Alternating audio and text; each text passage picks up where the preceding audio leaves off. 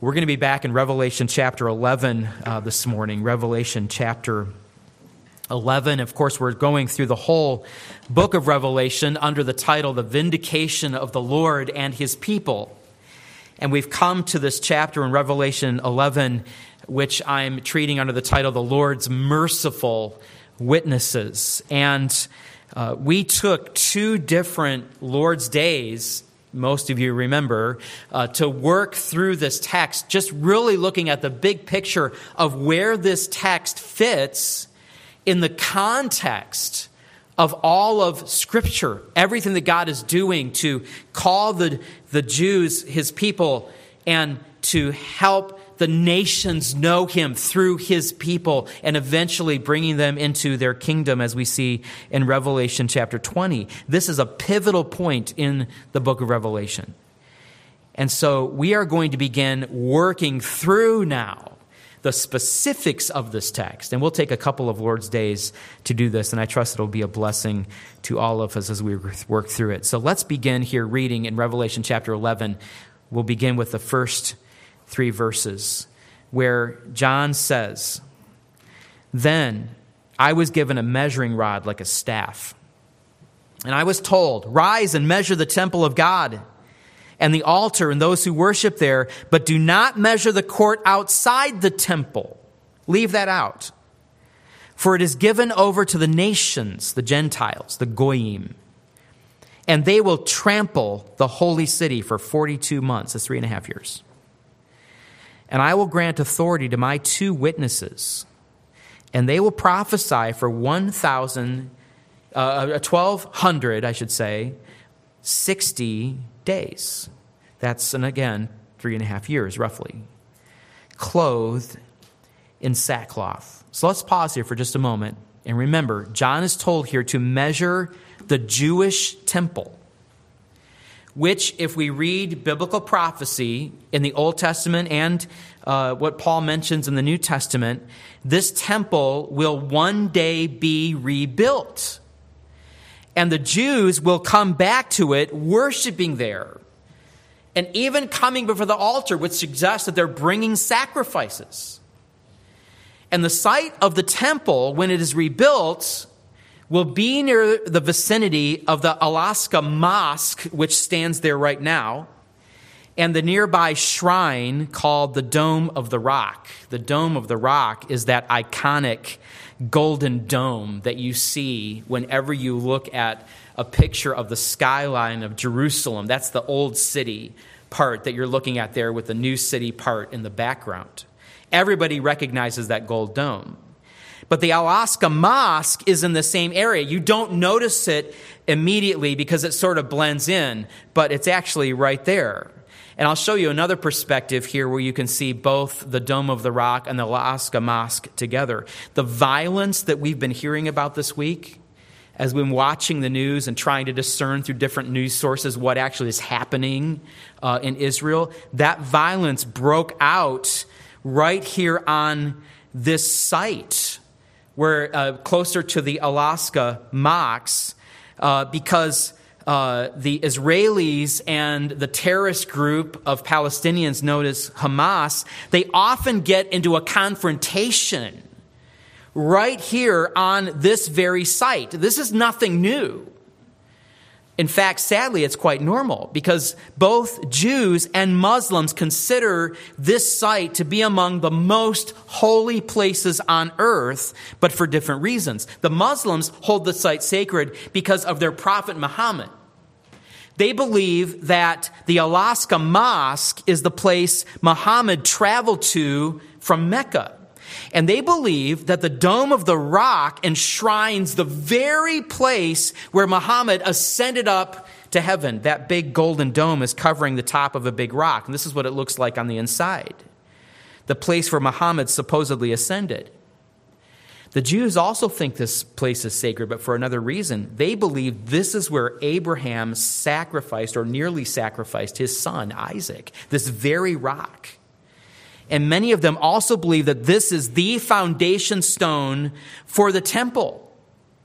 You see, the, the complex you're looking at here is the place where the Jewish temple once stood before it was destroyed by Rome in A D seventy.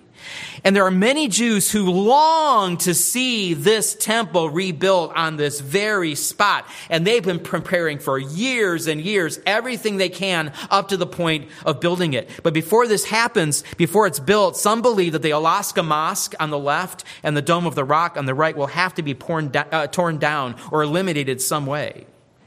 That is why this sacred space is a point of tension between Muslims and Jews, both claiming it as their own. And violent physical conflict often breaks out. Every couple of years or so, if you watch the news, and sometimes the news makes a big deal about it, sometimes they don't make a big deal about it. I mean, if rockets starting to fly, they can't ignore that, so they have to report it. But but you, usually this goes on, and it, you see it as a news story kind of down the way. But this happens a lot. There's a skirmish there on this site. And oftentimes, some Muslims or some Jews or both lose their lives on this site in the skirmish.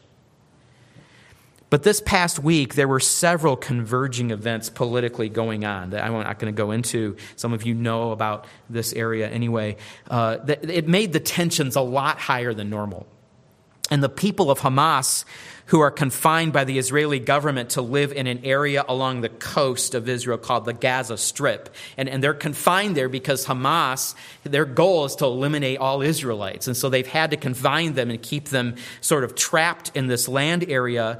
And all they can do is, is fire rockets out into the open air. And, and when we were over there, we actually were in a little village right along the side of the border of the Gaza Strip.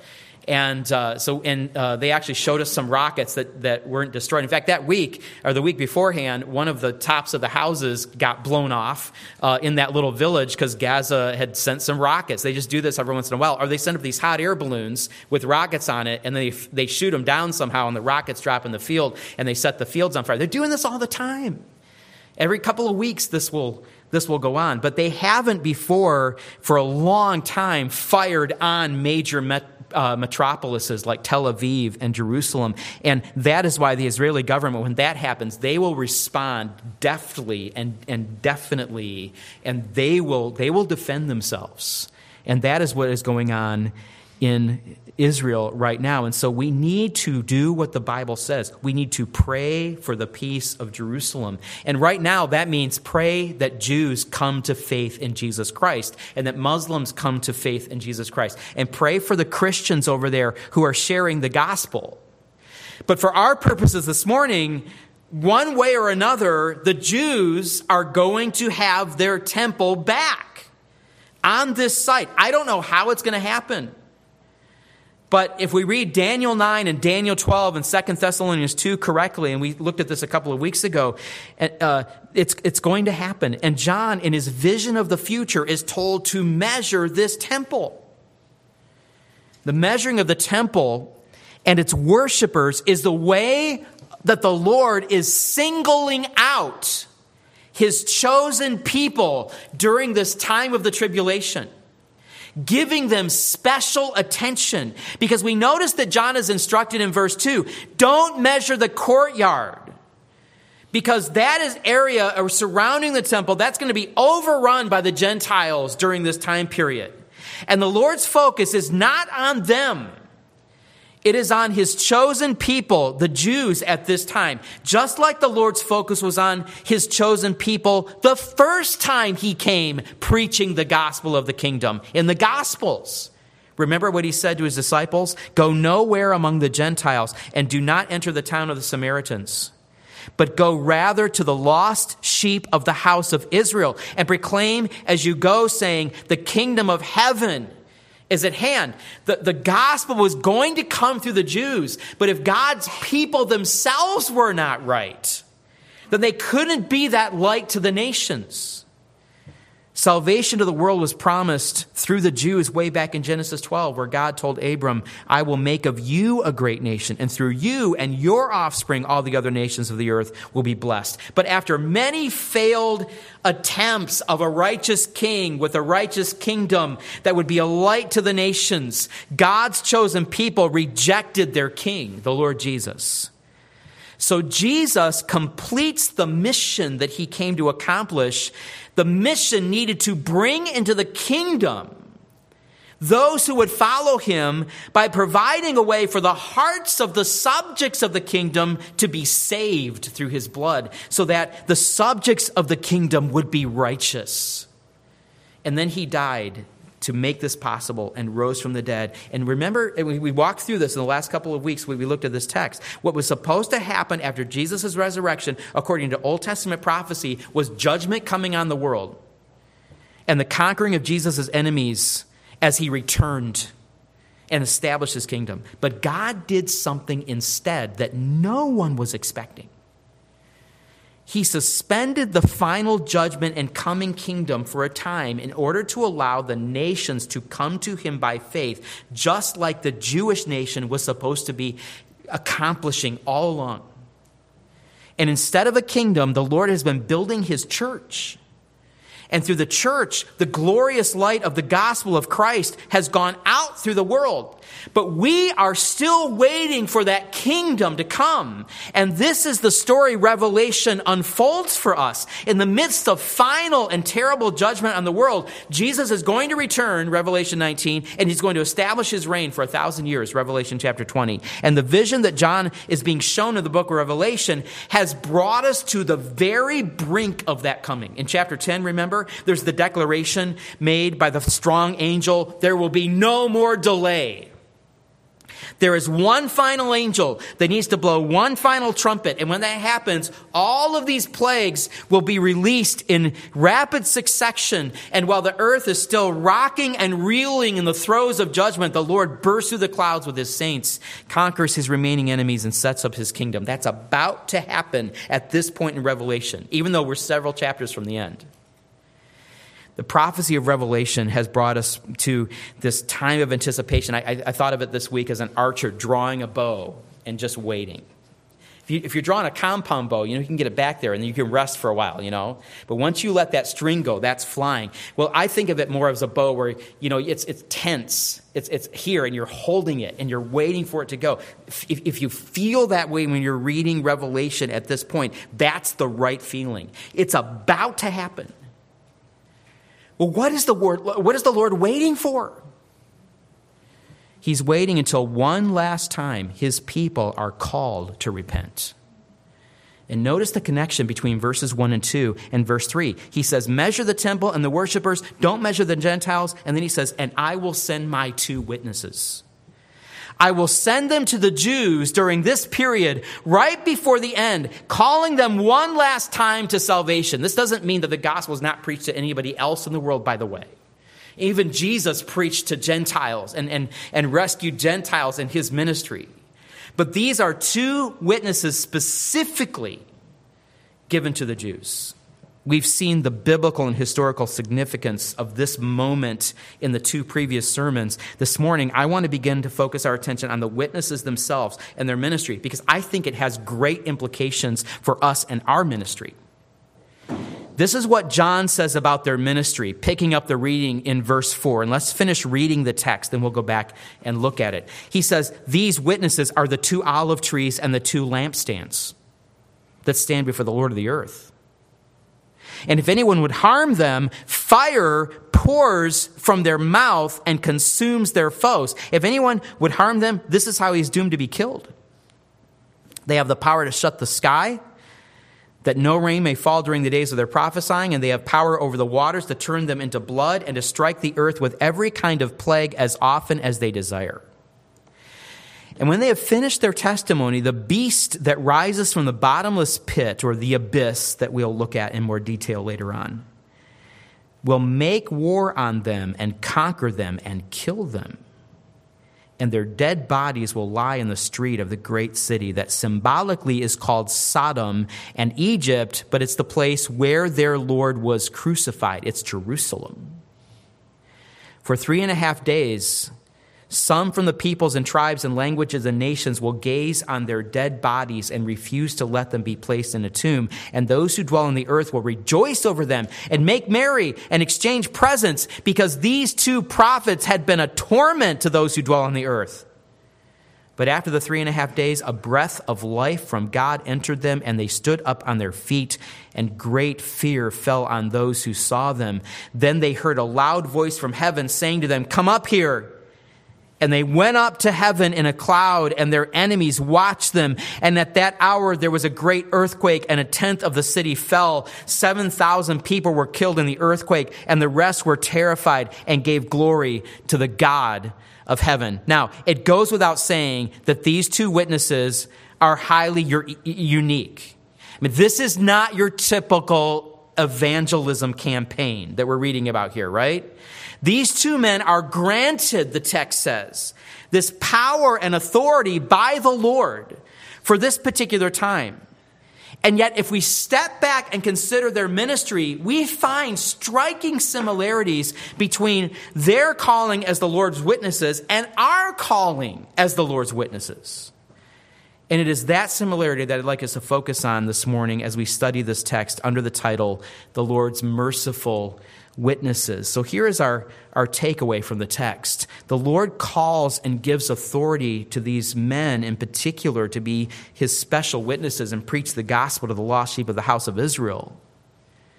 So we can say that a divine ministry to reach the lost of Israel is given to the Lord's two witnesses. But as we consider their ministry, it also instructs and encourages us in our own ministry, I think, in four vital areas. And as we look at these four vital areas, uh, we'll find them here in this text. A divine ministry to reach the lost of Israel is given to the Lord's two witnesses, instructing and encouraging us in our own ministry in four vital areas. Here's the first one. We'll see the mission of the Lord's witnesses. Characteristically, that is the only one we're going to cover this morning. But there's four, okay? So there's always next week, right? Number two, the authority of the Lord's witnesses. You, you see that in the text. Wow, what kind of authority do they have? How does that apply to us? We'll also see the suffering of the Lord's witnesses. The beast wages war on them and kills them. But then we will see the victory of the Lord's witnesses. Not only do they rise from the dead, they recapitulate the resurrection, showing that the beast cannot touch them. I mean, I, I love this part of, of the narrative, because what do you do with a martyr who won't stay martyred, who won't stay dead? And then in the end, there are people who give glory to God. That's the victory of the Lord's witnesses, and that's where we're heading. Nothing can touch us for good if we are the Lord's witnesses. So let's begin this journey looking at the Lord's witnesses just with this first consideration this morning, the mission of the Lord's witnesses. What has God called them to do? What is their goal? Well, this mission is never explicitly stated in the text, but there are vital clues in the text that help us to understand what these men have been called to do. First, quite obviously, they are called the Lord's witnesses. And later on in verse seven, it says, when they have finished their testimony, the word witness and the word testimony are versions of the same Greek word, martyr or martyria.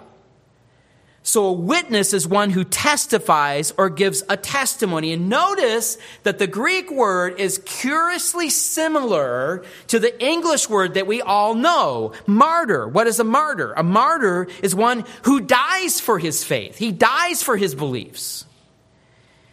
Is that what a witness actually is then? One who dies for his beliefs? Now, now pay attention here. No, it, it would actually be misusing language, the Greek language, to say it means you die.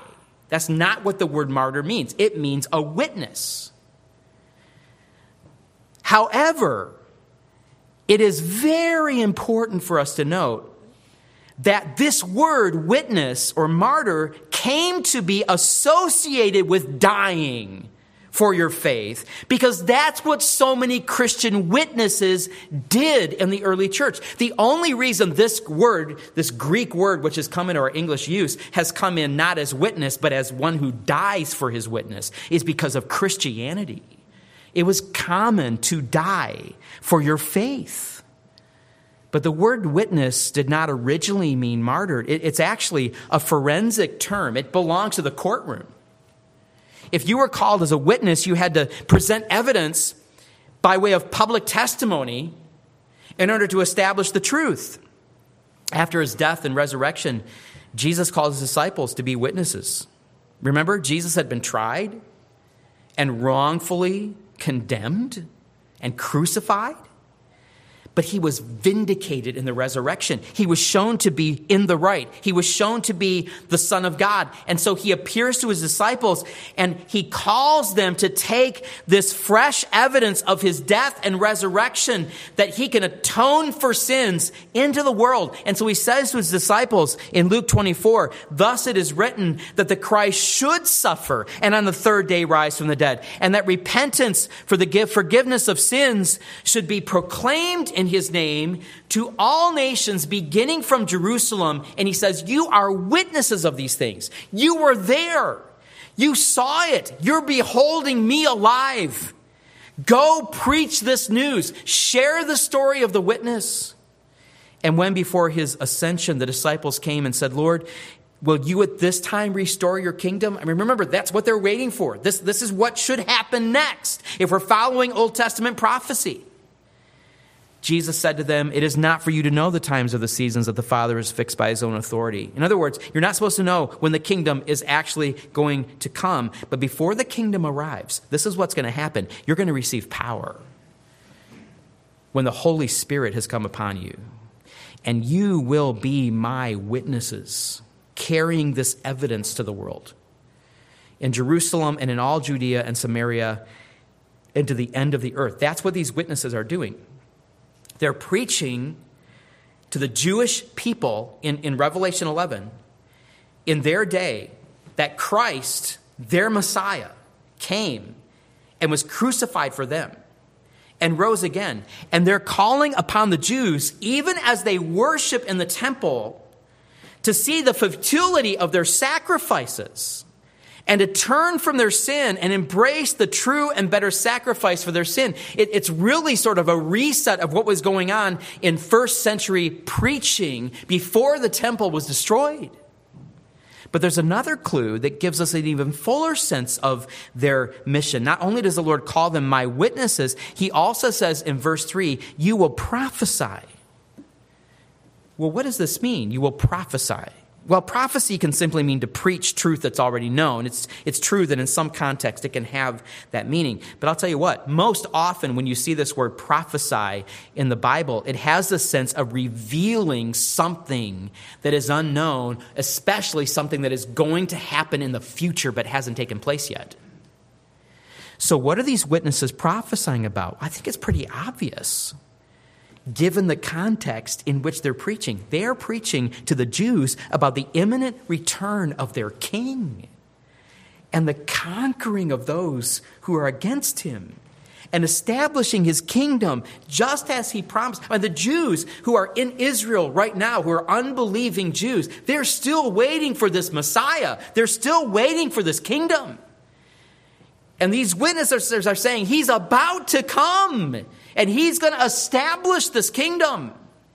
Their prophetic message is probably very similar to that of John the Baptist, who said to the Jews in his day that when the Messiah comes, he will baptize you with the Spirit and with fire. And we looked at this statement in context. Those who received him will receive the gift of the Spirit, and those who reject him will experience his fiery wrath. You would think that the Jews in Revelation eleven, who heard these two witnesses preach, would be listening very, very carefully, because there are visual aids going off all around them, right? I mean, they've already experienced cosmic judgment on the earth. If we're following the timeline right, for three and a half years, perhaps while their temple is being rebuilt, there have been worldwide bloodshed and famine and pestilence and a general foreboding of judgment on the earth. And during the days of the preaching of these two witnesses, they have experienced perhaps some of the trumpet judgments from chapters eight and chapter nine. Oceans turning to blood, water poisoning people all over the globe, the vegetation being destroyed, lights in the sky being dimmed. Maybe they had also witnessed the torture of the demon locust in Revelation nine, or the hideous creatures who bring death to people in that chapter. And if that isn't enough, remember the power and the authority these witnesses have? They have their own power granted to them from the Lord. As we read about in verses five and six, they can strike the earth with plagues and turn water to blood and stop rain from falling. They have, their powers have implications for the heavens, for the, for the water, and for the earth. And they can call down fire against their enemies. You would think the Jews would be overwhelmed by the evidence of the truth, of the testimony of these witnesses, and come rushing to believe that Jesus, their king, is really about to come, glancing toward the darkening sky, expecting him to burst through the clouds at any moment. But remember what happened when the Messiah himself came, cleansing lepers, healing the lame, feeding the hungry, healing the blind, even raising the dead. And yet, as John says in his gospel, though he had done so many signs before them, they still did not believe in him. Nevertheless, the mission of these witnesses is to testify of the death and resurrection of Christ and to prophesy of the soon coming kingdom. And there's another clue that should not escape our notice. The witnesses are clothed in sackcloth. Sackcloth. Now, why would that be worth mentioning? Well, for one, it connects them with the Old Testament prophets because sackcloth was often the clothing of the prophets of the Old Testament. It emphasizes the fact that these witnesses are chosen to go to their people. They look like their own Old Testament prophets.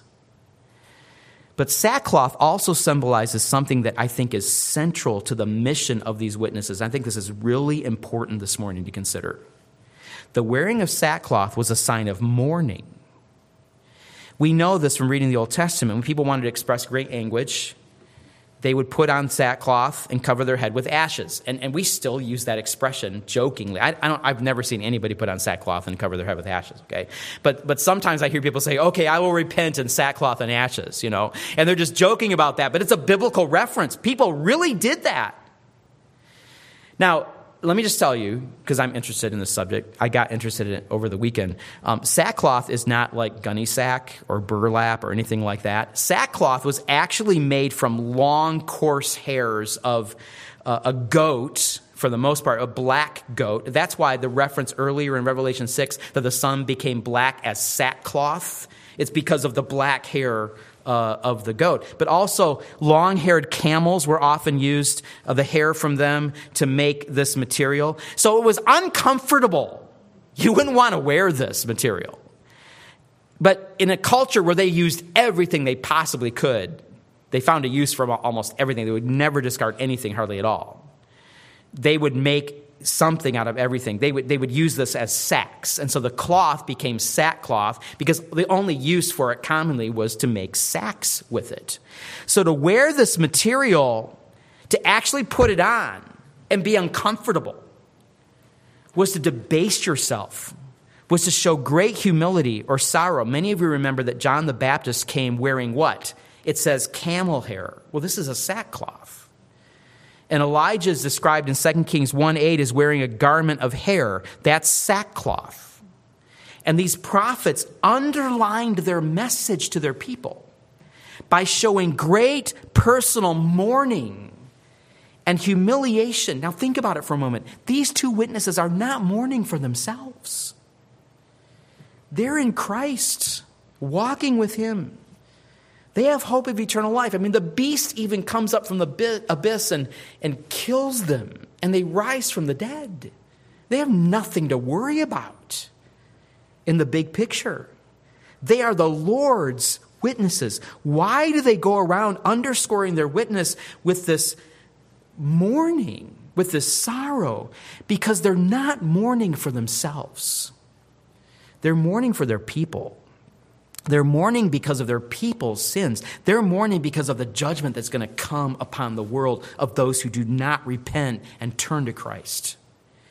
I mean, he literally refers to Jerusalem by the name Sodom and Egypt in verse eight. Did you catch that? Sodom and Egypt uh, it, are, are terrible things to call the city of Jerusalem, the holy city, right? Sodom is the stereotypical city known for its great wickedness in the Old Testament. It's the city from which we derive the word sodomite and sodomy, which is unnatural sexual sin. an utterly debased kind of sin. And Egypt is the nation that is known most for enslaving God's chosen people and oppressing them. And what he's saying here is that the people have become so much like the world around them, so apostate, that they resemble the most depraved sinners who oppress and persecute the people who belong to God in this time period. And these witnesses mourn. They mourn for the sin of their people. And they demonstrate to their people that they ought to be mourning too. And coming to God in faith and embracing the Son, that there is nothing to celebrate until they turn from their sin, because judgment is coming. And the mission of these two witnesses is to preach the gospel and bear witness to the truth and warn of soon and coming final judgment and to call the people to repentance. And they are willing to spend their lives, think about it, they're willing to spend their lives for this mission and go without personal comfort in order to reach the hearts of these sinful people. But there's one final clue as to their mission. These witnesses are called, in verse four, two olive trees and two lampstands. And, and not just two olive trees and lampstands, as it says here on the screen. In the text, it says, the two olive stands and the two lampstands. And it's a very curious reference, especially because John is told this with, with the definite article as if he should already know what this means. And we're left scratching our heads. Well, this appears to be a reference to a vision in Zechariah chapter four. And I'm going to ask you, if you have your Bibles there and want to follow along. And of course, I'll, I'll put most of the text here on the screen like I'm, I'm doing here.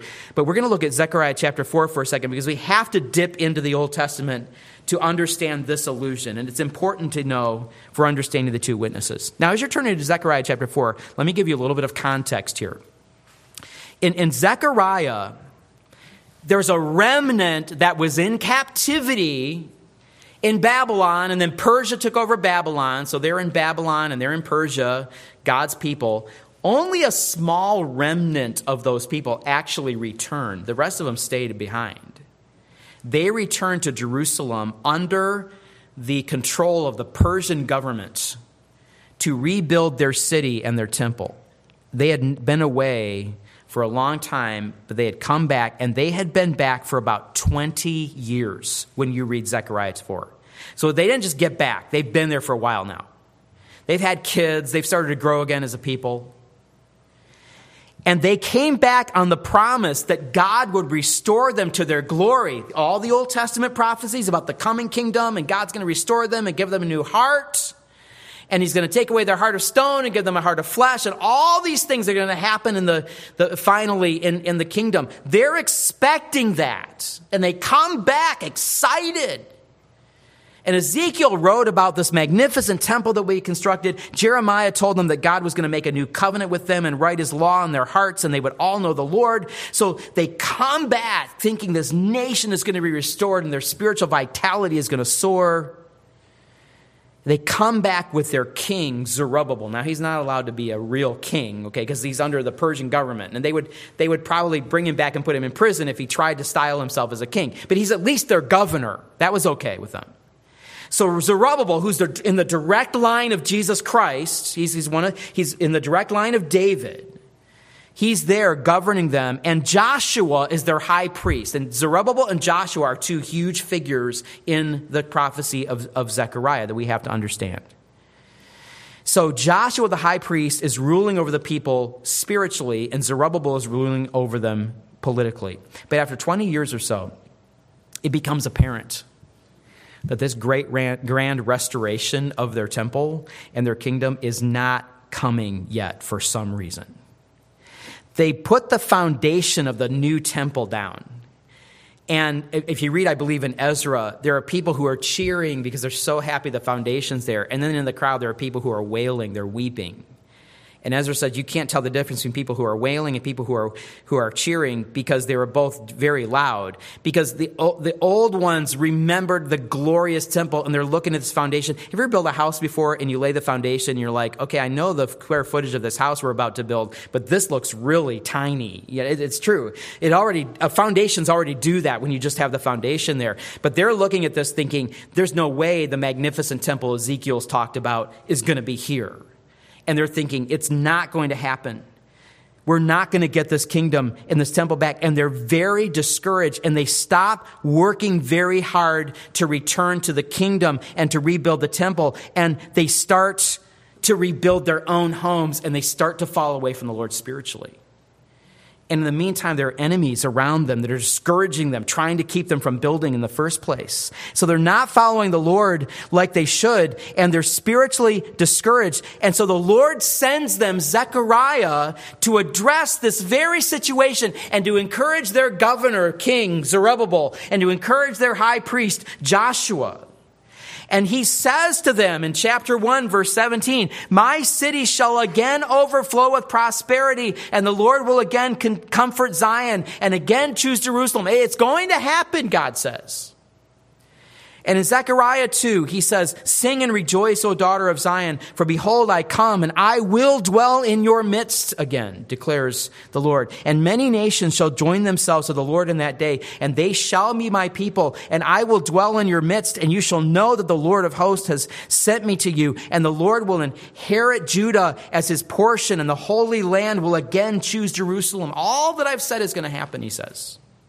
And God begins to give Zechariah these visions full of metaphors to reveal to him how he will restore his people. And that brings us to Zechariah chapter four. And I'm going to start in verse two. I, I'm going I'm, I'm going to skip a lot of text here that, that we should we could talk about to, to fully understand the olive trees and the lampstands, but this is enough to, to understand what he's saying in Revelation eleven. Starting in verse two, the angel said to me, what do you see?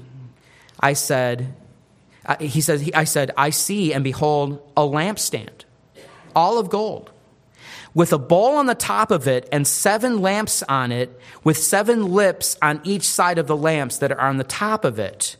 And there are two olive trees by it, one on the right of the bowl and the other on its left. And I said to the angel that who talked with me, what are these, my Lord? Then the angel who talked with me answered and said, do you not know what these are? I said, no, my Lord. Then he said to me, this is the word of the Lord to Zerubbabel, not by might nor by power, but by my spirit, says the Lord of hosts. Now, I'm going to pause here. A lot of artists have tried to render this vision in, in Zechariah four, some better than others. But the idea is that the olive trees stand on either side of this lampstand with the seven flames, and the olive trees are giving the oil to the lamps, which is what they would burn with. They would burn with this olive oil. Without the oil, there's no flame, and without the flame, there's no light. Oil is a symbol of the Holy Spirit in the Scripture, the source of life and light. So just a little later in the chapter, Zechariah asks the angel, what are these two olive trees on the right and the left of the lampstand? He said to me, do you not know what these are? I said, no, my Lord. Then he said, these are the two anointed ones who stand by the Lord of the whole earth. Literally, the text reads, these are the sons of fresh oil. That's what it says in Hebrew. The sons of fresh oil. No doubt, he is speaking here of the two anointed leaders of Israel at that time. Joshua the high priest, who appears in Zechariah three, by the way, we skipped that chapter, and Zerubbabel the king, who appears to be mentioned in this chapter. They held these anointed offices, and God would often anoint his leaders with the Holy Spirit when they assumed their offices. David was anointed with the Holy Spirit. Remember how that happens in First Samuel chapter fifteen or sixteen? The Holy Spirit leaves Saul and he comes upon David. So the message of Zechariah is that God was giving these two leaders to the nation of Israel, gifted with the Holy Spirit at a time when their nation was in spiritual decline, to be a light to their people, calling back, uh, calling them back to God in two ways. First, calling them back to obeying the word of God. That was the function of the king, Zerubbabel. And calling them back to fellowship with God, which was the function of the priest, Joshua. And that is what John is being told here in Revelation chapter eleven. He's not being told these two witnesses are like the resurrected figures of Joshua and Zerubbabel. But what he's saying is that these two witnesses function in the same way as Zerubbabel and Joshua functioned at their time. These two witnesses are like two lampstands shining forth the light of truth in a dark time, fueled by the Holy Spirit. And their mission is to call the people to obey the Lord and to come into fellowship with him. So if we take all of these clues that are in the text about their mission and put them together, here's what we come up with. Their mission is to gravely and earnestly call lost people to trust in the death of Christ for their sins and his resurrection so that they will know and obey the Lord, escaping his imminent wrath and preparing themselves to enter his kingdom. Now, I said that the ministry of these two witnesses informs and encourages us in our own ministry. And if you look closely at this mission statement, which I've derived this from the clues we have in the text, I think you will find in this a very similar mission statement that we embrace. Because when it comes to our mission as the church to obey the Great Commission, taking the gospel to the world, we are also called to gravely and earnestly call lost people to trust in the death of Christ for their sins and his resurrection so that they will know and obey the Lord, escaping his imminent wrath and preparing themselves to enter his kingdom. For everyone who is saved will enter the kingdom one way or the other. Those who survive the tribulation period as believers in Christ will either enter into it, uh, and, and we who believe before the rapture of the church, we will reign with Christ in the kingdom. But if there is one part of this mission statement I would like to, in conclusion, focus our attention on this morning as we close, it is the part that says we gravely and earnestly call people to salvation. And the idea that they are escaping this imminent wrath. Because you know what? It's true. We get very relaxed in our culture, in our society, and I wonder how grave and earnest we really are in our activity, thinking all the time, how can we use this to reach somebody for Jesus Christ? Understanding that the Lord could return at any moment, setting in motion the judgments that will bring us to the final judgment. Are we really urgent about it?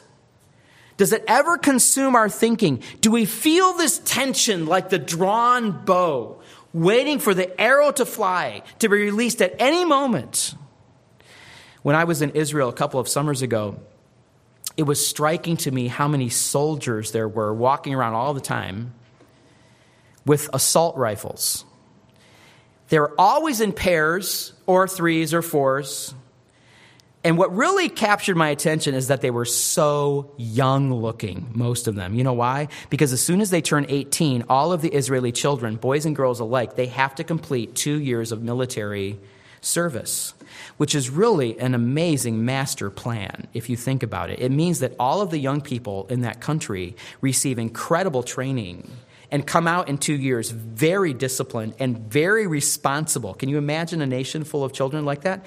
Which means that they are much more productive in the workforce, and they all know how to defend themselves if they're under attack. But this means that there are a lot of eighteen and nineteen-year-old kids walking around the streets of Jerusalem at night. We, we'd walk we'd walk the old city uh, quite often at night, and they're always walking around, patrolling, and they're not marching with a serious attention.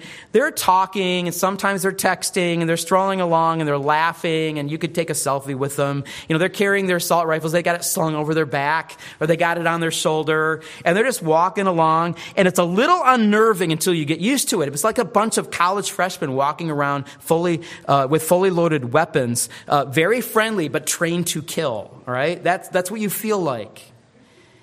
But we also saw these same Israeli soldiers at checkpoints when there was heightened security, and there was nothing casual about them. They were all business, and these men and women, some of them very young, were well-trained, and you knew to be on your best behavior. It just, you just knew instinctively they were in charge, so they know what they're doing. And a number of us have kept in touch with, with some of them, and there's at least one of these Israeli soldiers that we we, we message all the time. He's in a group chat, and he's kept up with us over the last couple of years. Uh, and his name is Eli, and Eli and his sister both did their military training with their other friends, and they're still in their twenties. And Eli is not an active military guy right now, but he could be called up any moment. He sent me pictures this week of his apartment complex after it was hit by a missile from the Gaza Strip. He said, everybody survived, it's okay. There was a lot of smoke inhalation, but everybody in the apartment building was okay. And he told us in this uh, in, in the in the conversation that happened that at least nine thousand reserve soldiers were being called up for active duty. And his name was not among the first nine thousand, but he said, I'm ready to go any minute. And I think that that comparison illustrates for us the attitude that we have to have when it comes to our mission. We treat the call to share the gospel sometimes as if we're in peacetime, casually, without a sense of urgency, swinging around our weapon.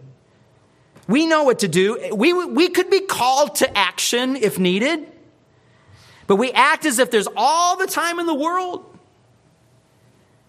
But really, it's not peacetime we're living in. And it never will be peacetime until the Prince of Peace rules on the throne in Israel. Right now, we are, as it were, in wartime. So it's not a time to be walking around indifferently through the streets, swinging our weapons. It's a time to be at attention, watching for the enemy, calling people to salvation, leading them to safety. That's what these two witnesses are doing in Revelation eleven. This is their mission. And we can all take steps of obedience, learning to witness, to share the gospel, and pray for opportunities. We're doing that right now as a church, and it's been a wonderful process so far. But we also need to pray that the Lord will bless us with a sense of urgency, a sense of purpose, as we also serve him as his merciful witnesses. That is the mission of these two witnesses.